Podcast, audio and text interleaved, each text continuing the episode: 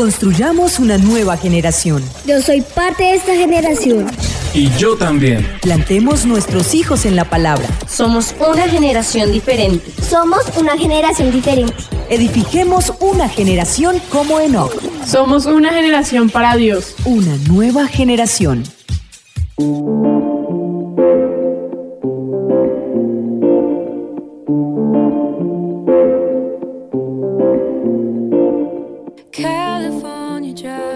Buenos días, estamos nuevamente en nuestro programa, una nueva generación.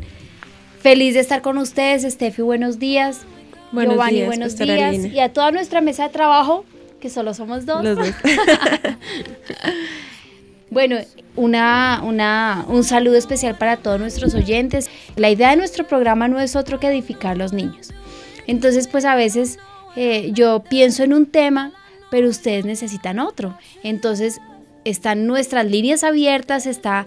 eh, cuéntales cómo se pueden comunicar conmigo, Steffi, para que me cuentes. Sí, señora, pues pueden escribir a través del WhatsApp, que es el 320-8500-192.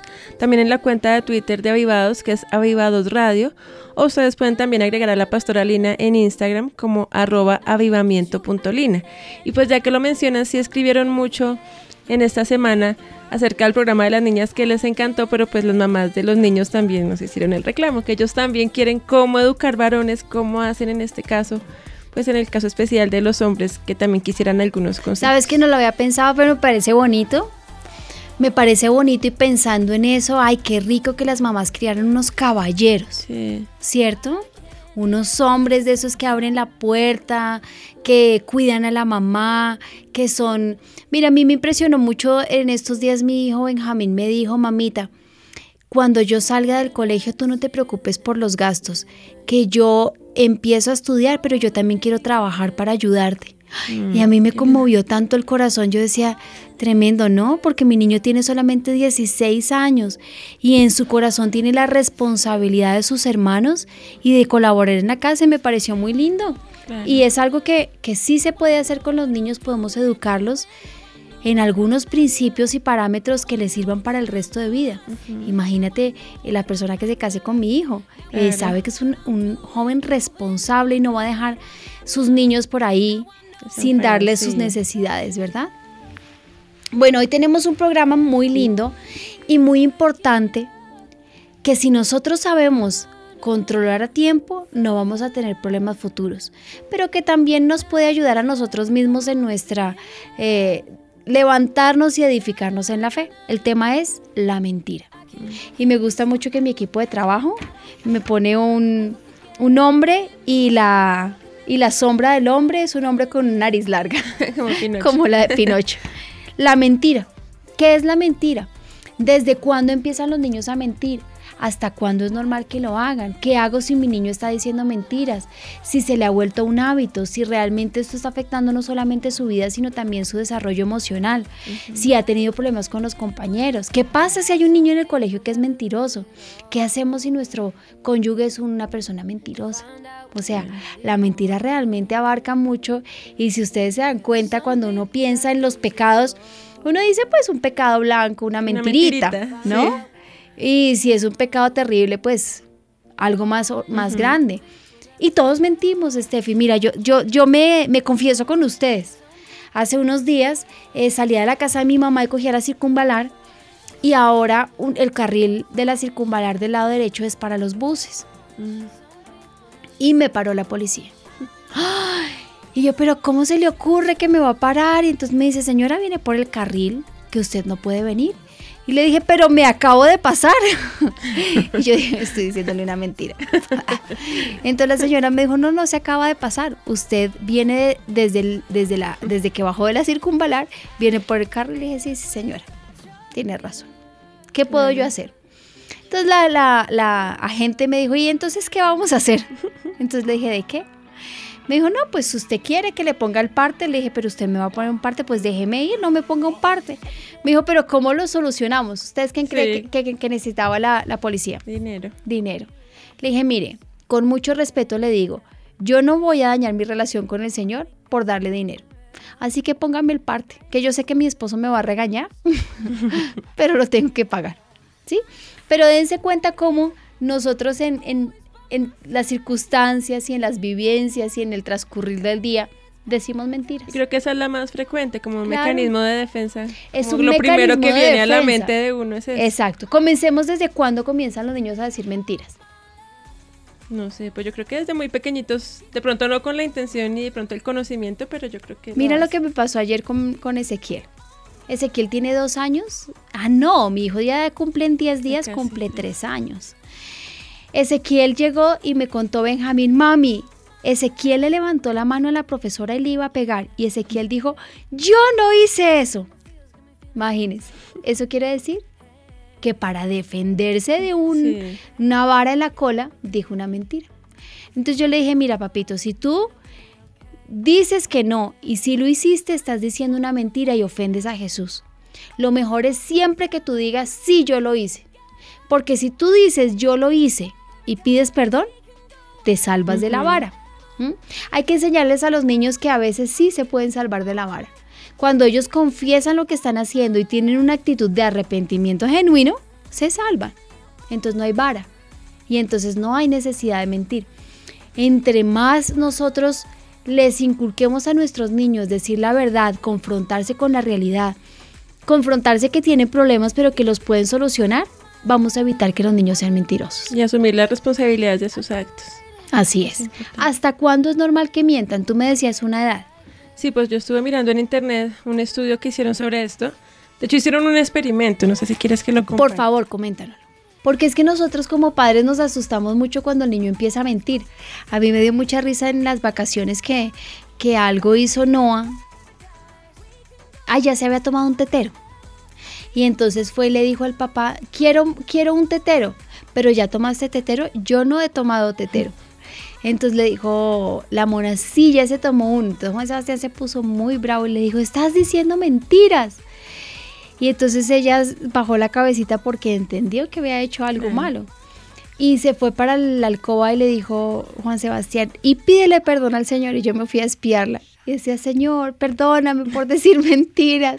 Yo no quiero decir mentiras, perdóname Jesús. Y tenía dos añitos y medio. Entonces los niños entienden muy bien qué es decir una mentira a esa edad. Listo, mira, dice, el experimento consistió en mostrar a los niños una serie de videos cortos en los que marionetas mentían o decían la verdad en forma aleatoria en varios escenarios. En algunos lo que decían hacía daño a otros, por ejemplo, culpar a un inocente de algo que habían hecho ellos. En otros, el protagonista se hacía daño a sí mismo para ayudar a otros, por ejemplo, haciendo una confesión falsa para librar al verdadero culpable y en otros los muñecos decían la verdad y dañaban a otras personas, por ejemplo, al delatar a alguien.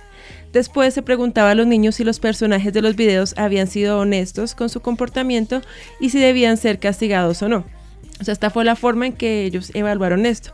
Y los resultados fueron concluyentes. Decía que no hay una edad para distinguir entre la verdad y la mentira. O sea, en realidad siempre los niños saben cuánto están diciendo verdad y cuánto mentira, pero sí hay matices. Por ejemplo, en cuanto a los más pequeñitos, decía que ellos son más como más radicales entre blanco y negro, entre si es bueno y si es malo. Ya hacia los 10 o 12 años, esta dicotomía dice que se difumina, entonces ya ellos como que Qué pesar, ¿cierto? como que ya pierden ese radicalismo, sino que ya lo ven como más normal o sí, pero es que tal cosa y entienden a, a justificar el por qué se dijeron las mentiras. Mm, qué bien. Mira que me haces acordar algo que me enseñó el pastor Iván cuando yo estaba pequeñita en la iglesia infantil. Ustedes saben que él era mi, pa- mi pastor de iglesia infantil. No, no sabía. Cuando yo tenía tal vez unos 12 años, él hizo un dibujo.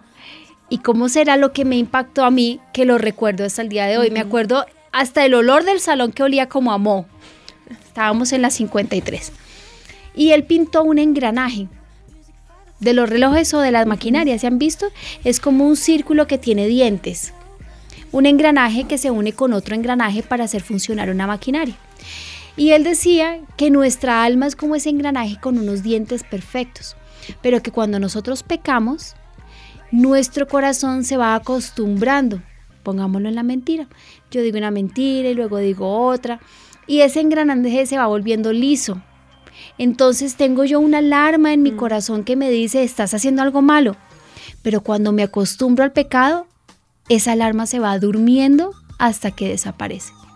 Es lo que pasa en los niños, lo que tú dices, cuando son pequeñitos, ellos entienden perfectamente que está bien y que está mal. Por eso la Biblia dice, dejad a los niños venir a mí, no se lo impedáis porque de los tales es el reino de los cielos.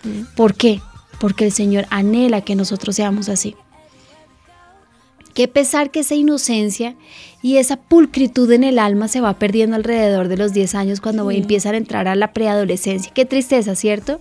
Porque no hay nada más lindo que eso. Ayer estábamos todos haciendo tareas en mi comedor y yo le dije a Benjamín que no podía coger, creo que ah, la, a mi hijo le encanta coger el, la silicona líquida y hacer bolitas y desperdiciar. Entonces yo le dije, por favor, Benjamín, cuando yo me fui y volví, Ezequiel estaba pintando y dijo, mami, Benjamín cogió lo que tú le dijiste que no podía coger. Entonces, Benjamín le dijo, sapo. Yo le dije, mucho cuidado, porque si algo tiene Ezequiel es que para él lo bueno es bueno y lo malo es malo. Y, no lo pueden perder, ¿cierto? Y menos lo que tú decías, encubrir a su hermano, uno podría decir entre comillas, está bien. hermano, no. No es así. No es así porque la Biblia es muy clara con eso. Estamos hablando sobre la mentira. ¿Qué es la mentira, Steffi? La mentira es la afirmación o negación de una cosa, cuando en realidad es diferente. Mira que es una afirmación. Usted venía por el carril de los buses. No, yo no venía por ahí. Eso es una afirmación. O contrariada a la verdad. Su esencia es el engaño al prójimo y su gravedad depende del grado de egoísmo o de maldad que la engendra. Es una manifestación de la naturaleza caída del hombre. ¿Sí? Hay muchas, muchas mentiras que duelen por ejemplo, una infidelidad. Uno puede decir, no, pues en los niños eso no se da. Pero sí, yo me acuerdo cuando era pequeña que saqué un álbum de fotos de mi mamá que ella tenía guardado, porque en el álbum tenía también un diario. Yo lo saqué y medio lo acomodé cuando yo escuché que ella llegó y lo tapé. Y ella dijo, ¿quién cogió el álbum? Mi abuelita me, me defendía muchísimo. Eso debió ser Alejandro, que es más terrible, dijo mi abuelita. Y mi mamá me dijo, ¿quién fue? Y yo dije, Alejandro. a Alejandro le han dado mucha vara por haber cogido lo que no podía coger. Y yo no pude con el remordimiento y fui y le dije, mami, la verdad fui yo. Esas son mentiras que duelen muchísimo. A mí me dolió mucho que lo castigaran. Mm. Y me acuerdo que mi abuelita, yo tendría como unos ocho años o menos, como unos siete años entró a mi alcoba y me dijo, me has desilusionado, Lina. No puedo creer que tú hubieras hecho castigar a tu hermano y te hubieras quedado callada. ¿Mm? Esas son mentiras que duelen. Es la afirmación, pero dense cuenta de una cosa, es egoísmo. La mentira tiene un poco de egoísmo porque nos queremos salvar, lo que tú decías, de una represalia. Sea un parte, sea un palazo de la mamá, sea el, el ver la tristeza en el otro, o yo me acuerdo en estos días que una de las doctoras que nos atiende, una mujer maravillosa, le descubrieron un cáncer. Uno de sus hijos vive en el África, es el director de la Haya para los Países Bajos. Y su hija está haciendo un posgrado, un segundo posgrado en genetismo de no sé, es una mujer muy, muy inteligente. Y la doctora le dijo a sus hijos que le iban a quitar una pequeña masa. Y yo le decía, pero doctora, ¿por qué no les contó? El día que ellos sepan, se van a sentir muy defraudados de usted. Dijo, pero es que yo no quiero trastocar sus vidas. Pero como yo estaba preparando el, programa de la mentira, me quedé pensando, ¿qué es mejor? ¿Qué piensan ustedes que es mejor? ¿Saber la verdad? Pues yo creo que sí. Claro, la verdad siempre. de que duela. claro, mi, yo, yo les digo, yo pensé en ese momento cómo lo manejaría mi papá. Mi papá no puede decir mentiras. Y yo sé que es un hombre que mm. no dice mentiras. Así que él nos diría, si estuviéramos fuera del país, hijitos, la mamá está enferma, tiene algo grave, volaríamos para estar con ella. Yo me imagino lo que podría pasar, pero les voy a pedir favor que no vengan. Y lo manejaría de tal forma en que nosotros supiéramos la verdad sin que afectara nuestras vidas. Tiene que ser así, porque la mentira siempre nos trae una, una consecuencia negativa. Mi mamá me decía, cuando decimos mentiras es como una bola de nieve, ¿no? Tú tienes que decir una mentira y luego tienes que decir otra para tapar la anterior y luego otra y luego otra y luego otra y te convertiste primero en un mentiroso y segundo tienes un problema gigantesco. ¿Qué piensas, Estefi? Pues sí, estaba pensando también a veces a los pacientes, yo he escuchado cuando de pronto le dan un dictamen a alguien, no, es que su mamá tiene cáncer, por decir algo. ¿Se lo decimos, no se lo decimos? porque si se lo decimos, eh, la noticia misma puede matarlo y hacer que se enferme peor. Yo he escuchado eso y hay gente que a veces no se lo dicen precisamente para evitar que, Que se traiga muera. una consecuencia Sí. peor, pero pues finalmente se muere. Sí, yo no sé, realmente hay tantos casos en los que, entre comillas, uno podría decir que está justificada la mentira. Pero si fuera así, porque el Señor dentro de sus mandamientos dijo que no podemos mentir. Sí, delante de Dios no hay justificación. ¿Sí me entiendes? Miren, la mentira es uno de los pecados más generalizados de nuestra sociedad. O sea, Mm. y todos hemos pasado por ahí. El que no ha dicho una mentira, lo quiero conocer. Eh. hasta tal punto que la conciencia de muchos cristianos se ha insensi- insensibilizado y debilitado con respecto a este pecado. Mucha gente cree que es imposible vivir sin mentir. Yo no creo que sea imposible que vivir se sin convierte en un mentir. estilo de vida Sí. muchas veces. Me pregunto también cuando estaba eh, estudiando esto, si una persona no puede dejar de mentir, es porque está rodeada en un, en un ambiente hostil, oscuro, ¿cierto? No sé, o vive una mentira. Por esa razón la mayoría se justifica al hacerlo, pero toda justificación es ilusoria y carece de todo fundamento, pues la falsedad y la mentira son inmorales y contrarias a la conducta que Dios requiere de sus hijos. Tengámoslo claro. Estamos hablando para los niños. Si nosotros en nuestra casa no permitimos la mentira, ellos no van a tener un hábito. Recuerden siempre que lo que le demos de comer a nuestros hijos es lo que los nutre. ¿Sí? Me, me hizo reír, mi mamá nos mandó un, saliéndonos un poquito del tema. El médico dice que somos lo que comemos. Y yo como pasteles, donas. Eres muy dulce. Y, y yo como sándwiches, decía el, el- el meme que nos mandó. Y me encanta comer dulces y me encantan las gomas. Y dice, entonces soy una delicia. Claro. Pero si nosotros alimentamos a nuestros hijos de mentira, si los alimentamos de falsedad, si los alimentamos de engaño, si todo el tiempo en nuestra casa se vive una mentira, pues ¿de qué se van a nutrir? De eso. Y para ellos va a ser muy fácil decir una mentira. Y mira que hay papás también que dicen, pero o, o bueno, los regañan o los reprenden porque es que este niño diciéndome mentiras, que no que perdió una evaluación y no me dijo y tapándome las cosas, pero no se analizan ellos mismos el ejemplo que están dando y de dónde sacó el niño ese hábito. Mira que yo atendí hace unos años a un niño, hace el año pasado a un niño, y me impactó tanto su vida. Era un niño que no respetaba a su mamá. Un niño muy rebelde, había tenido problemas en el colegio, realmente lo sacaron del colegio por sus problemas de agresividad. Eh, su problema radicaba en que no podía someterse a la autoridad. Así que no lo hacía con su mamá. Y la trataba, de verdad, la trataba de muy, muy, muy mala forma. Yo decía, este, este niño es una falta de respeto y un abuso contra su mamá.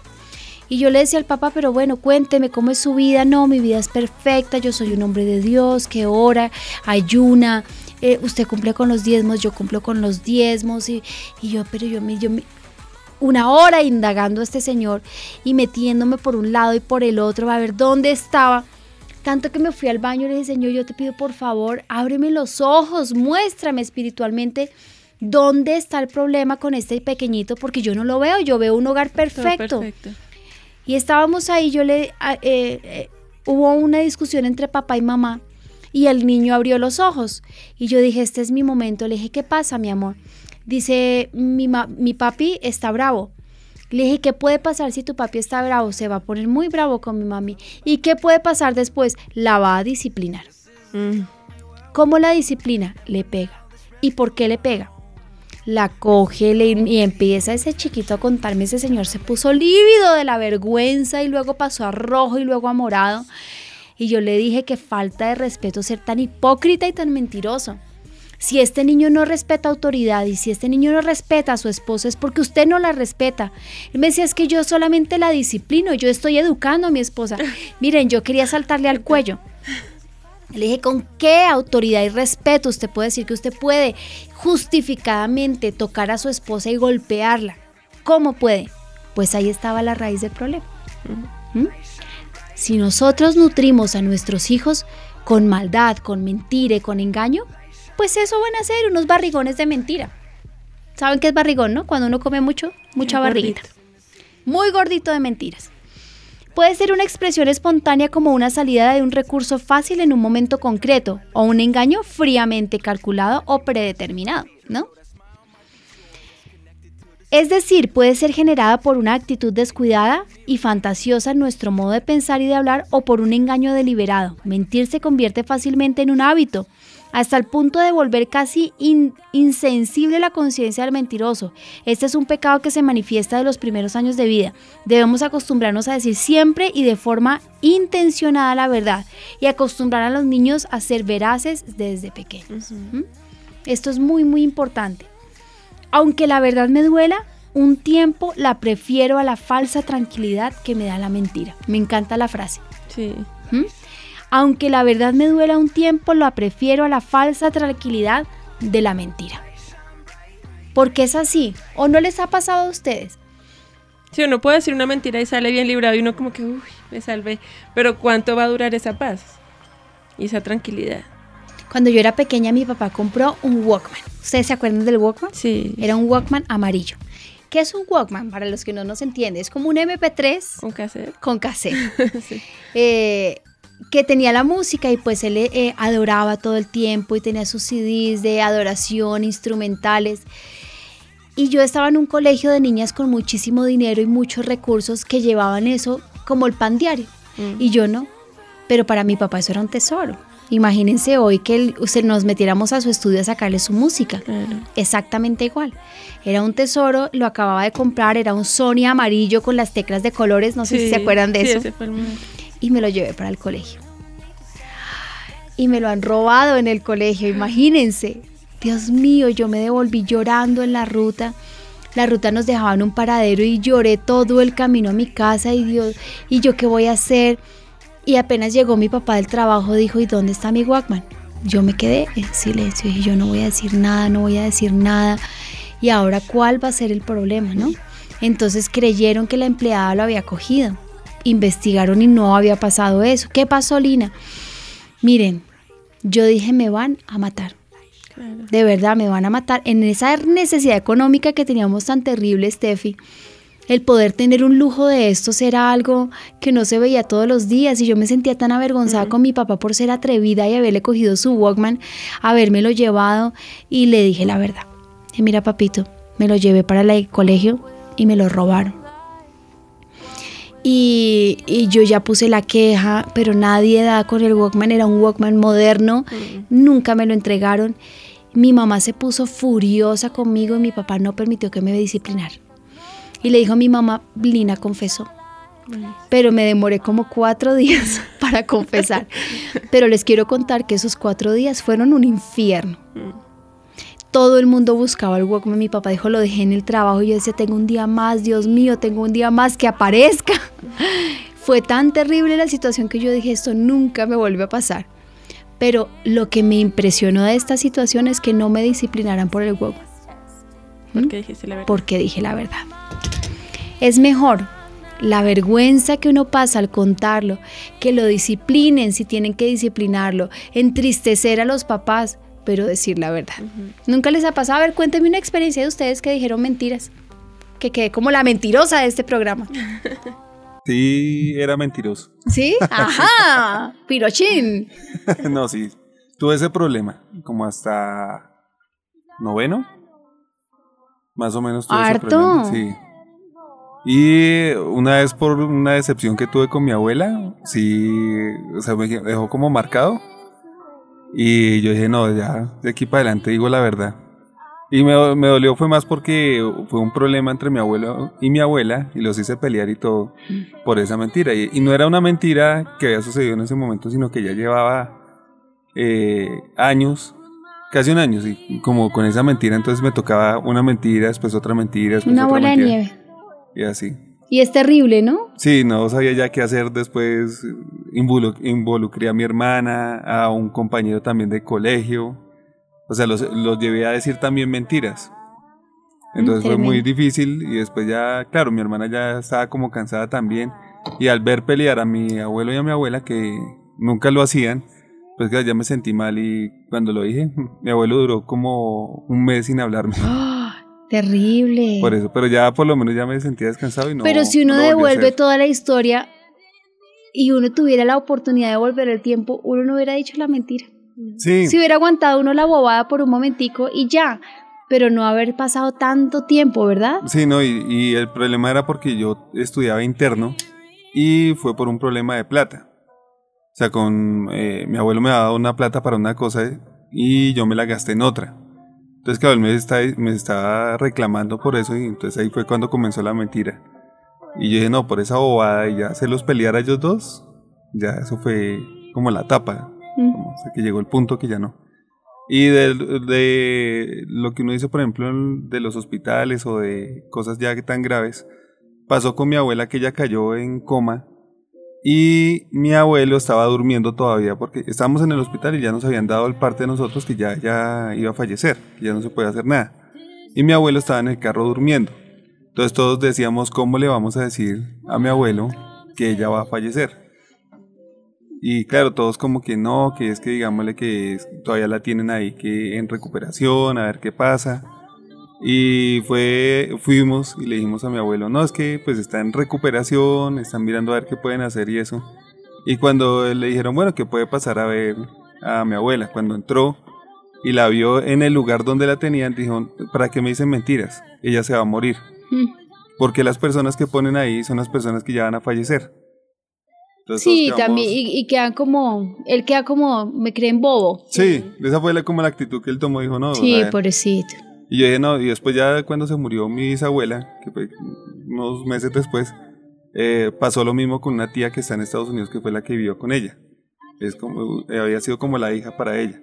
Entonces yo dije, no, digámosle la verdad. Si se quiere venir, si se desmaya ya, pues allá tiene la familia o algo, pero pues de una vez sabe. Es verdad. Y se lo dijimos y ella dijo, bueno, pues ya estaba viejita, ya- pues la reacción fue diferente. Entonces yo digo que sí es mejor decir es la las cosas. verdad. Y se nos ha vuelto un hábito a todos. Y yo creo que a los cristianos se nos vuelve también un hábito. Cuanto más a los niños, ¿no? Si viven en un mundo así, yo pienso que este programa nos puede... Primero piensen ustedes y sus mentiras. Piensen en las que han vivido cuando eran niños para que entiendan a los niños. Porque a veces somos tan, tan, tan, tan santos que, y tan duros y tan intransigentes que se nos olvida que un día fuimos niños y cometimos esos errores. Entonces, primero entremos por ahí. Y segundo, si nos está calando la información en el corazón, hagamos al final del programa un pacto, Señor, queremos ser personas de verdad. O sea, aunque nos falle, eh, aunque nos regañen, porque a veces es usted ya entregó el informe que tenía que entregar. ¿Sí me entienden? Sí. ¿Mm? Entonces, seamos así, honestos. ¿Por qué se miente? La mayoría de las personas mienten por ser la mentira un recurso fácil y barato de utilizar. Económico. Muchas veces no lo planean, sino simplemente surge en el momento. Otras veces están muy bien pensadas, tanto que pareciera que son realidad. Algunas de las principales razones que nos conducen al uso de la mentira son cuando buscamos soluciones fáciles y rápidas que no queremos afrontar cierto problema, cuando sabemos una verdad que es muy dolorosa y no deseamos dañar a otra persona, como el caso de Giovanni, porque es alguien a quien apreciamos mucho o porque creemos que no debe enterarse. O en los niños más que todo cuando se hace algo malo y no quieren que los papás y las autoridades se enteren de lo que sucedió. Pero mira que veía también otro motivo y es el exceso de exigencia, que a veces como padres les exigimos tanto a los niños que tienes que ser el mejor, tienes que ser, pues como estándares a veces muy altos, por encima a veces de sus capacidades, y hace que los niños mientan por eso. No, sí, sí, me fue súper bien, fui la mejor, o sea, como cosas que los niños, para dar el, como dar la talla, digamos, a lo que los papás quieren y esperan de ellos, también por eso pueden decir mentiras. Así es, la mentira es empleada para obtener ciertos beneficios o lograr ciertos objetivos. Es lo que tú dices y, y qué tristeza, ¿no? Porque uno tampoco no mide las capacidades de un niño. Y a veces les exigimos tanto, tanto, tanto. A mí me dijo a mi mamita, me está yendo mal en matemáticas. Mami, me está yendo mal en matemáticas. Claro, cuando llegó que había perdido matemáticas me dio mal genio más conmigo que con ella. Porque ella me lo había dicho. Sí. ¿Mm?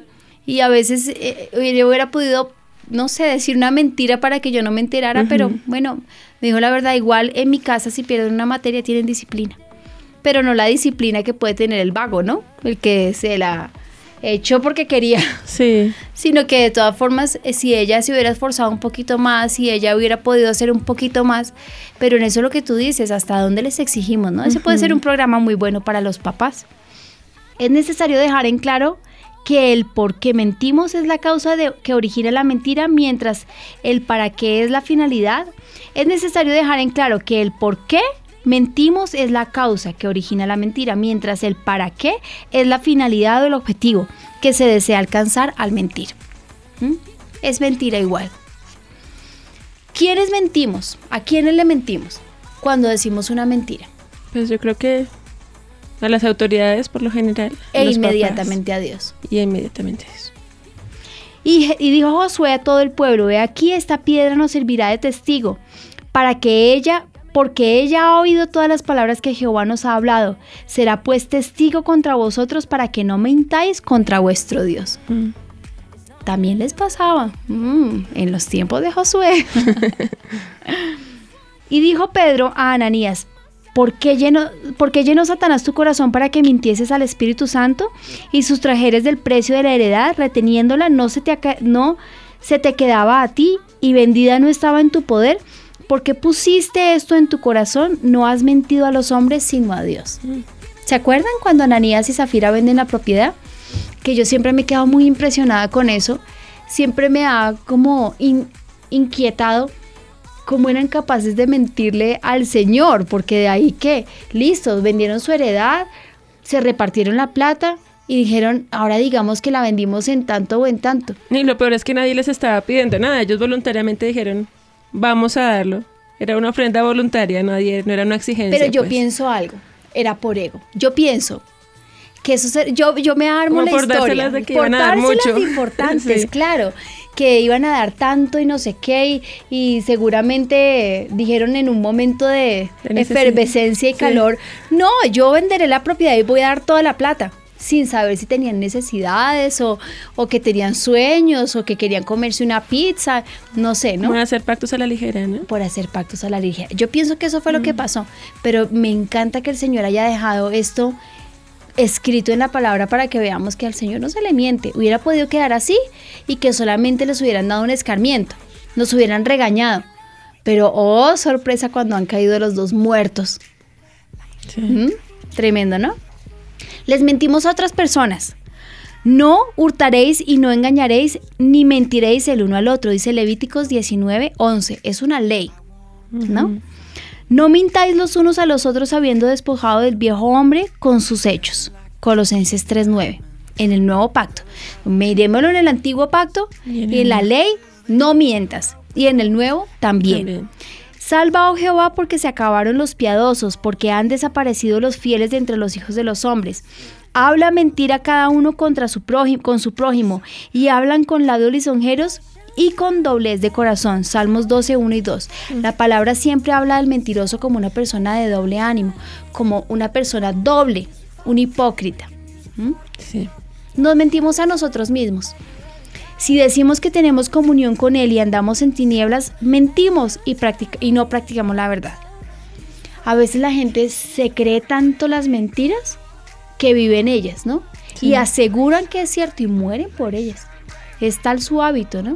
Mm, Pero sed hacedores de la palabra y no tan solamente oidores, engañándoos a vosotros mismos. A mí me, impacta eso cuando vienen a consejería los papás y yo siempre les hago un cuadrado.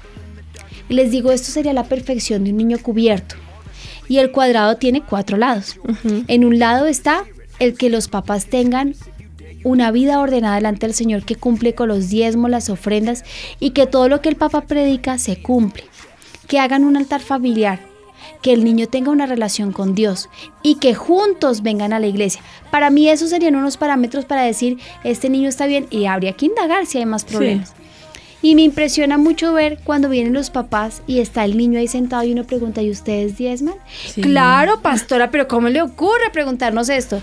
Y uno ve que el niño hace caras y ojitos para la derecha o para la izquierda y uno dice, ah, están diciendo mentiras.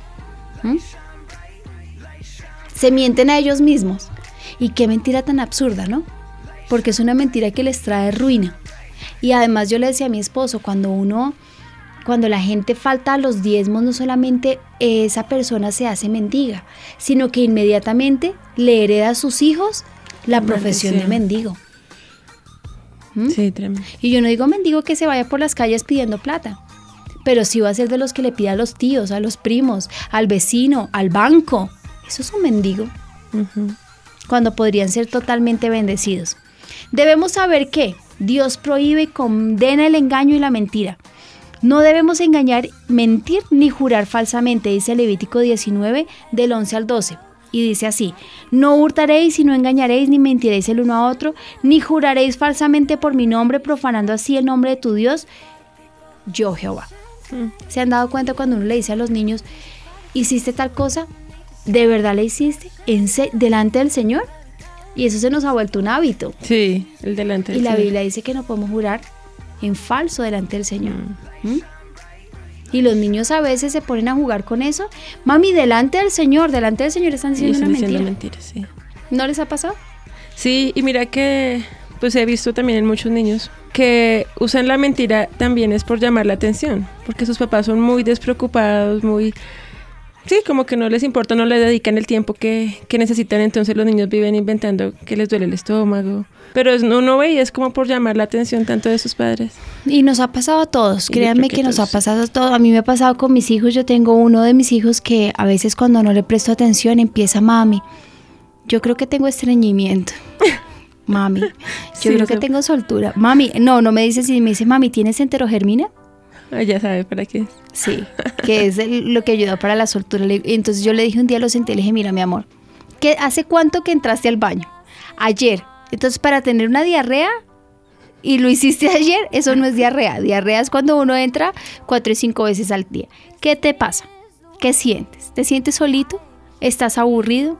Estoy aburrido porque no salimos a algún lado, porque es llamar la atención. Es solamente, a veces la frase llamar la atención nos parece como extraña, ¿no? Llamar la atención es un, golpe a mamá y a papá, por favor, mírame. Estoy solito, estoy aburrido, habla conmigo. Porque muchas veces nos pasa que ellos nos están hablando y mm. uno sigue con el celular, ¿no? Sí, sí, sí, sí, claro, ajá. Y uno lo peor es que uno les contesta, pero uno no está interiorizando lo que ellos nos están diciendo. A veces los niños se vuelven muy mentirosos por eso, lo que tú dices es muy cierto. Tengo muchos casos de niños que se han convertido en mentirosos armando problemas para que mamá y papá no los, sí, así es. Bueno, ¿qué piensan ustedes de las mentiras? ¿Ah? Ajá. La Biblia dice, los labios mentirosos son abominación a Jehová, pero los que hacen verdad son verdaderos son un deleite para el Señor, son la presa fácil para la bendición. ¿Cómo vamos a instruir a nuestros niños? Estábamos diciendo que el, el niño comienza a mentir desde muy pequeñito. ¿no? Cuando tiene que salvarse de un problema. Hasta cuando es normal. El normal eh, no está bien que digan mentiras, pero hay una etapa en la en los niños que en la que no hay como la maldad de hacerlo. Sí, no lo hace porque lo porque tiene una lo, lo hace porque tiene un hábito, no lo hace porque tenga un hábito, pero lo hace porque está aprendiendo un comportamiento. Hasta los cinco años está bien, hasta los cuatro y medio, cinco, uno puede decir ya, cuando ya el niño se le convierte en un problema, ¿cómo podemos saber que es un problema? Eh, ¿Hiciste las tareas? Sí. Y es muy importante que vean también las expresiones faciales, porque si para el niño ya él dice sí, pero con seguridad, mirándote a los ojos y se mantiene en su mentira, él ya tiene un problema. ¿No? Porque Ezequiel te dice, yo no, pero con mentira, con mira, moviendo los ojitos, con angustia, y uno sabe, está diciendo mentiras. Esteban lo hace, es que él baja la mirada. Fue Elisa. yo, ¿quién fue? Entonces ahí sí como que me mira y cuando me mira los ojos no puede decirme mentiras. Pero lo que hace es bajar la mirada. A mí me da risa que mi papá no puede decir mentiras y a veces cuando está nos va a decir eh, algo como nos va a dar un regalo, ¿no?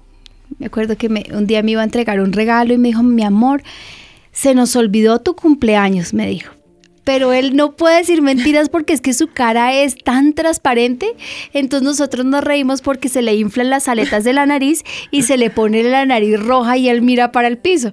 Y no puede sostenerla, entonces él se ataca la risa y tiene que decirlo. Sí. ¿Mm?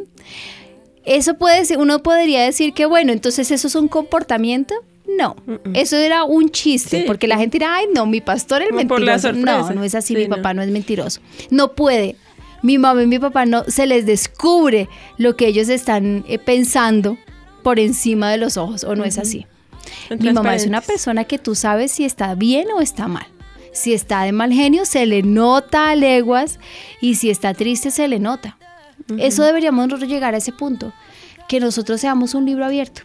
Y cuanto más los niños. Entonces, si mi hijo tiene un hábito, lo primero que tengo que hacer es ver dónde entró ese hábito. Puede entrar de diferentes formas. Pudo haber visto un programa de televisión. Puede tener un compañerito que sea un mentiroso. Eh, la mentira es un demonio también y es importante que los papás lo sepan. Cuando ya en el niño es un hábito y todo el tiempo dice mentiras, el niño está atado y es un espíritu inmundo de falsedad y mentira. Entonces, ¿qué podemos hacer?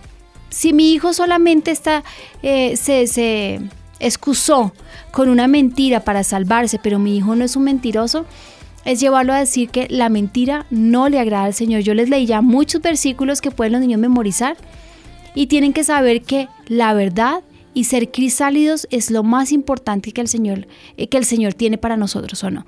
Mi mamá me enseñaba cuando era pequeña, me decía, "Mamita, tu vida tiene que ser como un vaso." Obviamente transparente, ¿no? un vaso negro. como un vaso. Entonces ella me puso un vaso y lo llenó de agua. Y me decía que tu vida sea como el agua que tus pensamientos sean como el agua, que tu forma de ser sean como el agua, que tu vida sea como el vidrio. Que todo el mundo pueda ver a través de ti. Y ella me ponía el vaso y me decía, ¿puedes ver el árbol que está detrás del, del vaso? Sí, sí, señora. ¿Y puedes ver lo que está dentro del vaso? Sí, señora. Así tiene que ser tu vida. Y eso tiene que ser así. Y ese versículo dice que sea nuestra vida crisálida, como el cristal, ¿no? Si nuestra vida es así, yo creo que podemos ganar muchas batallas. No es lo mismo, Steffi, que tú contrates a una persona que tenga la mejor voluntad posible, pero cuando le mandas a hacer las tareas, te mienta, esté todo el tiempo justificándose y que tú sepas que lo que hace realmente es mentira, a una persona que puede que no tenga todas las habilidades, pero te dice la verdad. Yo les digo eso mucho a mis hijos. Un día ustedes van a ser parte del equipo de los pastores Juan Sebastián y Ana María. Y les aseguro que ustedes van a ganar bendiciones si ustedes son así o así. Una de las cosas que les digo es que sean mansos y humildes de corazón. Puede que tengan errores y que los regañen, pero si ustedes bajan la cabeza y piden perdón, no van a tener pierde, pero si son soberbios y alebrestados, nadie va a querer trabajar con ustedes.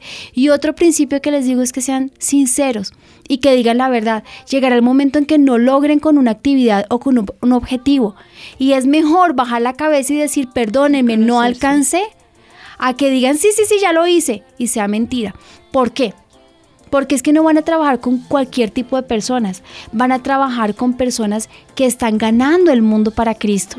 Y una persona así entorpece su trabajo, ¿me entienden?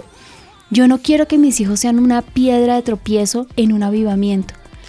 Como yo no lo quiero, los educo. La gente dirá, pero los está educando para que sean empleados. Sí, obvio, claro que sí. Qué orgullo más grande que mis hijos sean parte de este avivamiento. ¿Mm? A mí no me importa lo que la gente piense. Mi hijo hubiera podido ser un gran empresario y tener una multinacional. Ay, para nada. o sea, eso está por debajo de los planes que Dios tiene para mi hijo. Claro, pero como él va a ser un empleado de un gran equipo y va a ser más bien un coayudador, va a ser una lanza en las manos del valiente, pues entonces mi hijo va a ser una gran pieza para este trabajo. ¿Me entienden? Sí, señora. ¿Qué piensas, Steffi? Pues creo que sí, que es importante, bueno, uno, la educación que le damos a nuestros hijos, pero yo pienso que, sigo pensando que el ejemplo es lo más importante. Y es como un llamado también a nosotros como padres de examinarnos a nosotros mismos qué ejemplo le estamos dando, o así ellos no lo vean, pero qué estamos practicando nosotros en nuestro diario vivir. ¿Sabes que este programa es más para nosotros? Sí, yo creo. Sentémonos en la realidad, somos mentirosos. Sí lo somos. Por naturaleza. y nosotros estamos nutriendo a nuestros hijos con eso. Fácil.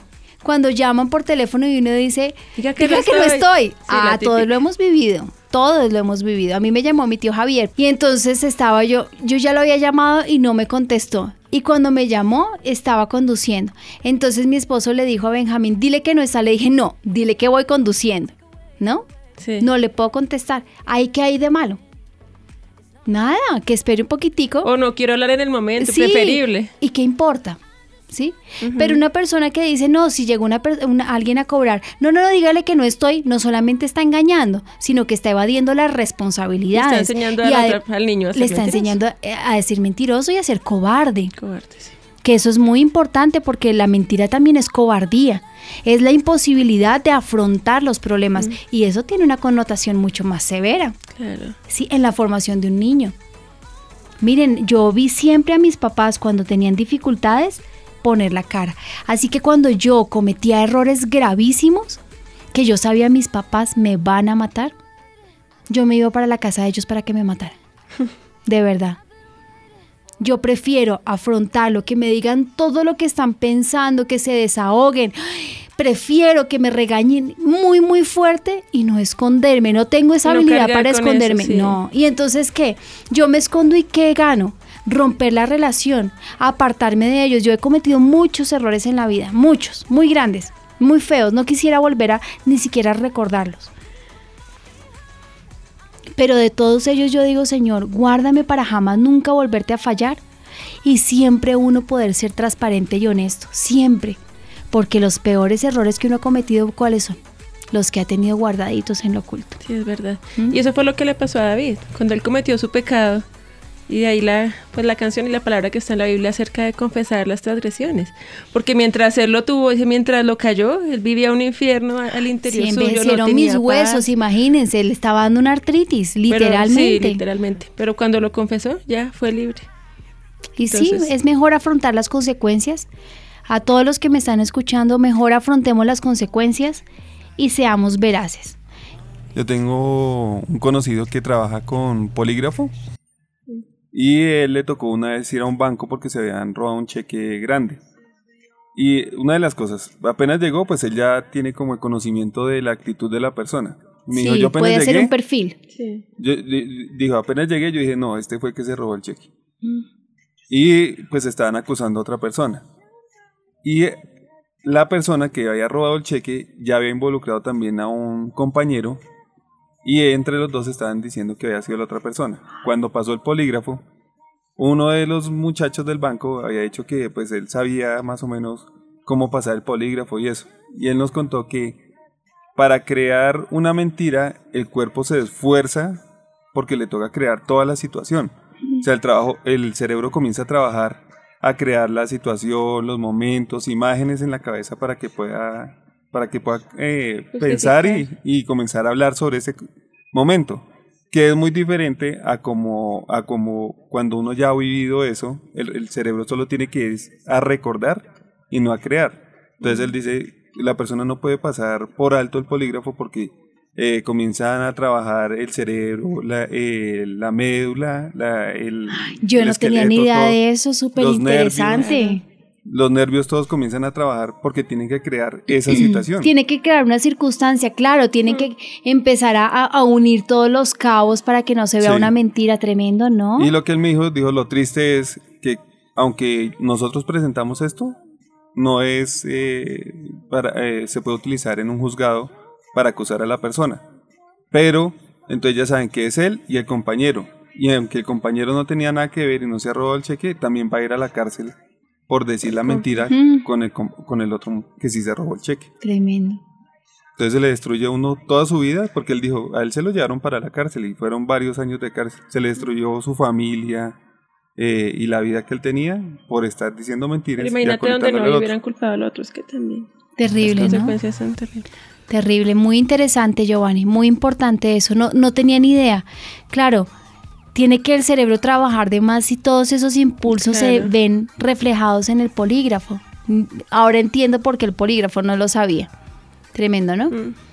Pues así es. Ese es nuestro programa de hoy. Si debemos hablar con la verdad, sí. La posibilidad de comunicar la verdad constituye la virtud esencial de la palabra hablada. El que dice la verdad se vuelve digno de confianza, pero para hablar la verdad es necesario pensar la verdad y no guiarnos por prejuicios, intereses personales, ilusiones y fantasías. Una persona que dice la verdad, habla verdad, vive en la verdad y su vida es una, una muestra que es una persona confiable. Qué rico trabajar con una persona confiable. Y es posible, pues con Cristo es posible. Con Cristo es posible. Mira cuando tú contratas una persona en tu casa. Uno lo primero que dice, bueno, puede que no sepa hacer muchas cosas, pero ojalá no me robe. Ayer conocí una señora muy, muy adinerada, muy adinerada, que maneja eh, las transacciones más grandes de, de oro en Colombia. Al extranjero importa su oro hacia Europa y hacia la China y Estados Unidos. Y me impactó muchísimo que ella decía, lo que uno busca en, una persona es solamente honestidad. Para ella su perfil más grande es la honestidad. Obviamente trabajando con dinero, terrible. Ella decía que ella ahorraba a su hijo y le mandaba hacer unas pequeñas moneditas de oro y se las metía en la alcancía. Entonces cada tres meses que tenía reunida una plata, la convertía en oro, la mandaba a hacer una moneda y la metía. Pues años después se puso a ver cuántas monedas de oro tenía y cuando abrió la alcancía de su hijo se ha encontrado con monedas de 50. La empleada sacaba la plata, el, el, oro y le metía plata. y ella convencida de que tenía la mejor empleada del mundo. Nosotros si somos unas personas honestas, confiables, verdaderas, transparentes, pienso que podemos ser piezas claves para el Señor. ¿Mm? Y podemos, Él nos puede ubicar en cualquier ámbito, en cualquier, no sé, departamento, pensando en que estamos trabajando en el reino de Dios, porque sabe que vamos a cumplir la palabra, vamos a cumplir con el propósito con el cual nos creó. Por eso la importancia que nuestros niños sean niños transparentes. Pensando solamente en eso. Si tu hijo va a estudiar una carrera que sea una persona transparente, eh, en estos días me contaba a mí que le hicieron copia en el colegio. Y ella dice, mami, alguien dijo la, respuesta y yo la escribí. Y me citaron por eso. Y Vicky me decía, e, ella no tuvo un problema grave, pero al escribirlo demuestra muchas cosas. Y tiene razón, yo le decía, mamita, tu buen nombre es más valioso que las piedras preciosas. Es preferible dañar un quiz, es preferible perder una materia, pero con honestidad. No es lo mismo ganar una materia con 5 con fraude que perderla con honestidad. Porque para el Señor no le, al Señor no le importa la calificación, para el Señor lo más importante es el corazón. Y Él dice, mi, eh, yo me imagino al Señor al ver pasar a Ami por esta circunstancia. Y le decía yo a Ami, el Señor hubiera dicho, victoriosa Ami. Perdió el quiz con honestidad y el Señor hubiera saltado de felicidad. Pero ahora entristeces el corazón del Señor porque copiaste algo, que, algo que alguien dijo para todo el curso, hiciste fraude y ganaste, pero con mentira. Terrible, ¿cierto? Mm. En todas las circunstancias y en todos los momentos de nuestra vida nos vamos a encontrar con esto. Yo creo que Dios permite esas circunstancias para probarnos un poco. Para probar nuestro corazón. Yo también lo creo. Yo creo que a veces pienso que la prueba de Job era para el Señor cerciorarse qué corazón tenía mm. Job. Y yo también creo que a veces pasamos por circunstancias y Él permite momentos para darse cuenta que, somos mentirosos. Pero como nosotros somos mentirosos, vamos a pedirle perdón al Señor. Y vamos a comprometernos a ser personas leales, veraces, transparentes, crisálidas. ¿Es difícil? Bueno, de pronto un a poco veces es complicado cuando tenemos un hábito y cuando nos hemos acostumbrado a ser mentirosos. Pero si nos acostumbramos a la mentira fácil, nos podemos acostumbrar a la verdad venga la consecuencia que venga, ¿cierto? Sí, señor. ¿Listos? Vamos a orar. Padre, nosotros nos presentamos delante tuyo sabiendo que somos pecadores, Señor. Yo te pido que tú nos perdones. Cúbrenos, Señor, con tu sangre preciosa. A veces se nos olvida lo importante que es para ti ser personas honestas y fieles, Señor, verdaderas. Y yo te ruego en el nombre de Jesús que tú nos perdones. Cúbrenos, Señor, con tu sangre preciosa. Renunciamos al espíritu de mentira y de falsedad de nuestras vidas. Y te ruego, Señor, que tú hagas de nuestra boca una boca fiel, honesta, Señor, de nuestra vida una vida honesta y que todo nuestro ser, Señor, sea como el cristal que se pueda ver a través de él. Perdónanos porque hemos enseñado a nuestros hijos en la mentira y porque los hemos inculcado y los hemos eh, hecho caminar por este camino de maldad. Perdónanos, Señor. Pero desde hoy queremos hacer un pacto contigo, Señor. Permítenos siempre ser personas veraces, en el nombre de Jesús, honestas. Y te damos la honra y la gloria a ti. En el nombre de Jesús. Amén. Amén. Yo no sé si me desvié del tema y no les dije que a los niños que tienen problemas con la mentira, tienen que hacer que el niño renuncie al espíritu de mentira. Pero además recuerden que cuando un niño tiene un hábito hay que cambiar el hábito y corregir el hábito. Entonces cada vez que el niño se enfrente a una circunstancia, mm, revise que está diciendo bien, si está diciendo mentira o verdad.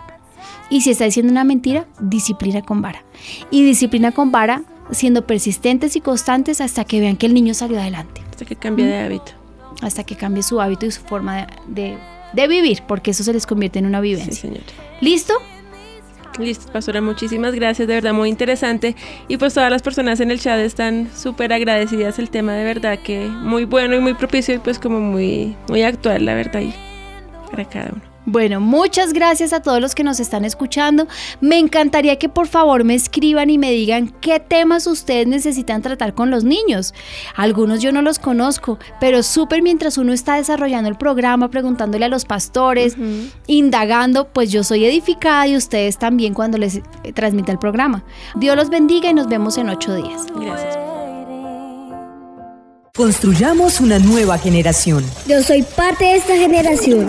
Y yo también. Plantemos nuestros hijos en la palabra. Somos una generación diferente. Somos una generación diferente. Edifiquemos una generación como Enoch. Somos una generación para Dios. Una nueva generación.